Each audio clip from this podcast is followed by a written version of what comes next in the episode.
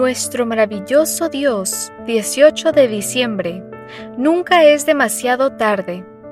Uno de los malhechores que estaban colgados lo insultaba diciendo, Si tú eres el Cristo, sálvate a ti mismo y a nosotros. Respondiendo el otro, lo reprendió, diciendo, ¿Ni siquiera estando en la misma condenación temes tú a Dios?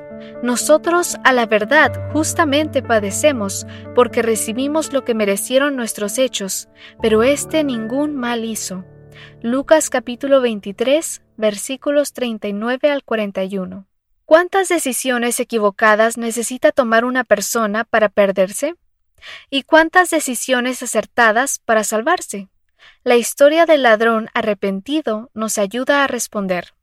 Según el deseado de todas las gentes, este hombre no era enteramente ajeno a la obra del Salvador. De hecho, había visto y oído a Jesús y se había convencido por su enseñanza, pero había sido desviado de él por los sacerdotes y príncipes. Procurando ahogar su convicción, se había hundido más y más en el pecado, hasta que fue arrestado, juzgado como criminal y condenado a morir en la cruz. No sabemos exactamente qué crímenes cometió, pero es razonable pensar que su incursión en el bajo mundo fue gradual. Así suele suceder. Una pequeña transgresión sigue a otra y a otra, hasta que el pecado ahogó la convicción que alguna vez las enseñanzas del Señor hicieron en su corazón. Al final, el largo brazo de la justicia lo había alcanzado y ahora pagaba justamente por sus malas decisiones. Sin embargo, no imaginaba que no todo estaba perdido para él, no imaginaba que sería crucificado al lado de aquel que con sus palabras había tocado una vez su corazón. Menos imaginaba que esas impresiones no habían muerto, solo habían sido acalladas. Cuando el otro malhechor insultó a Jesús, él lo defiende. ¿No temes tú a Dios? le pregunta. Un convicto criminal apelando al temor de Dios, pero él aún no ha terminado. Tú y yo merecemos este castigo, añade, pero él es inocente. ¿Quién puede hablar de Jesús en esos términos a menos que el Espíritu Santo esté obrando en su corazón?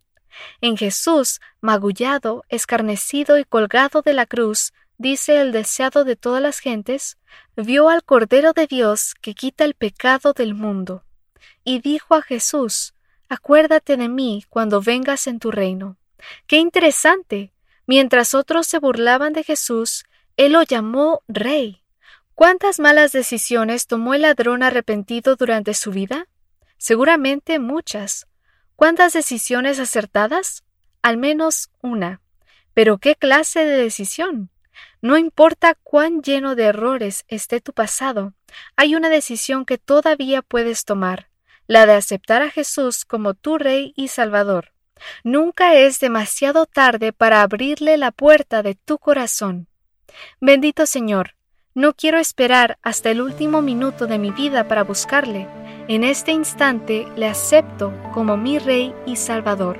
En el nombre de Cristo Jesús. Amén.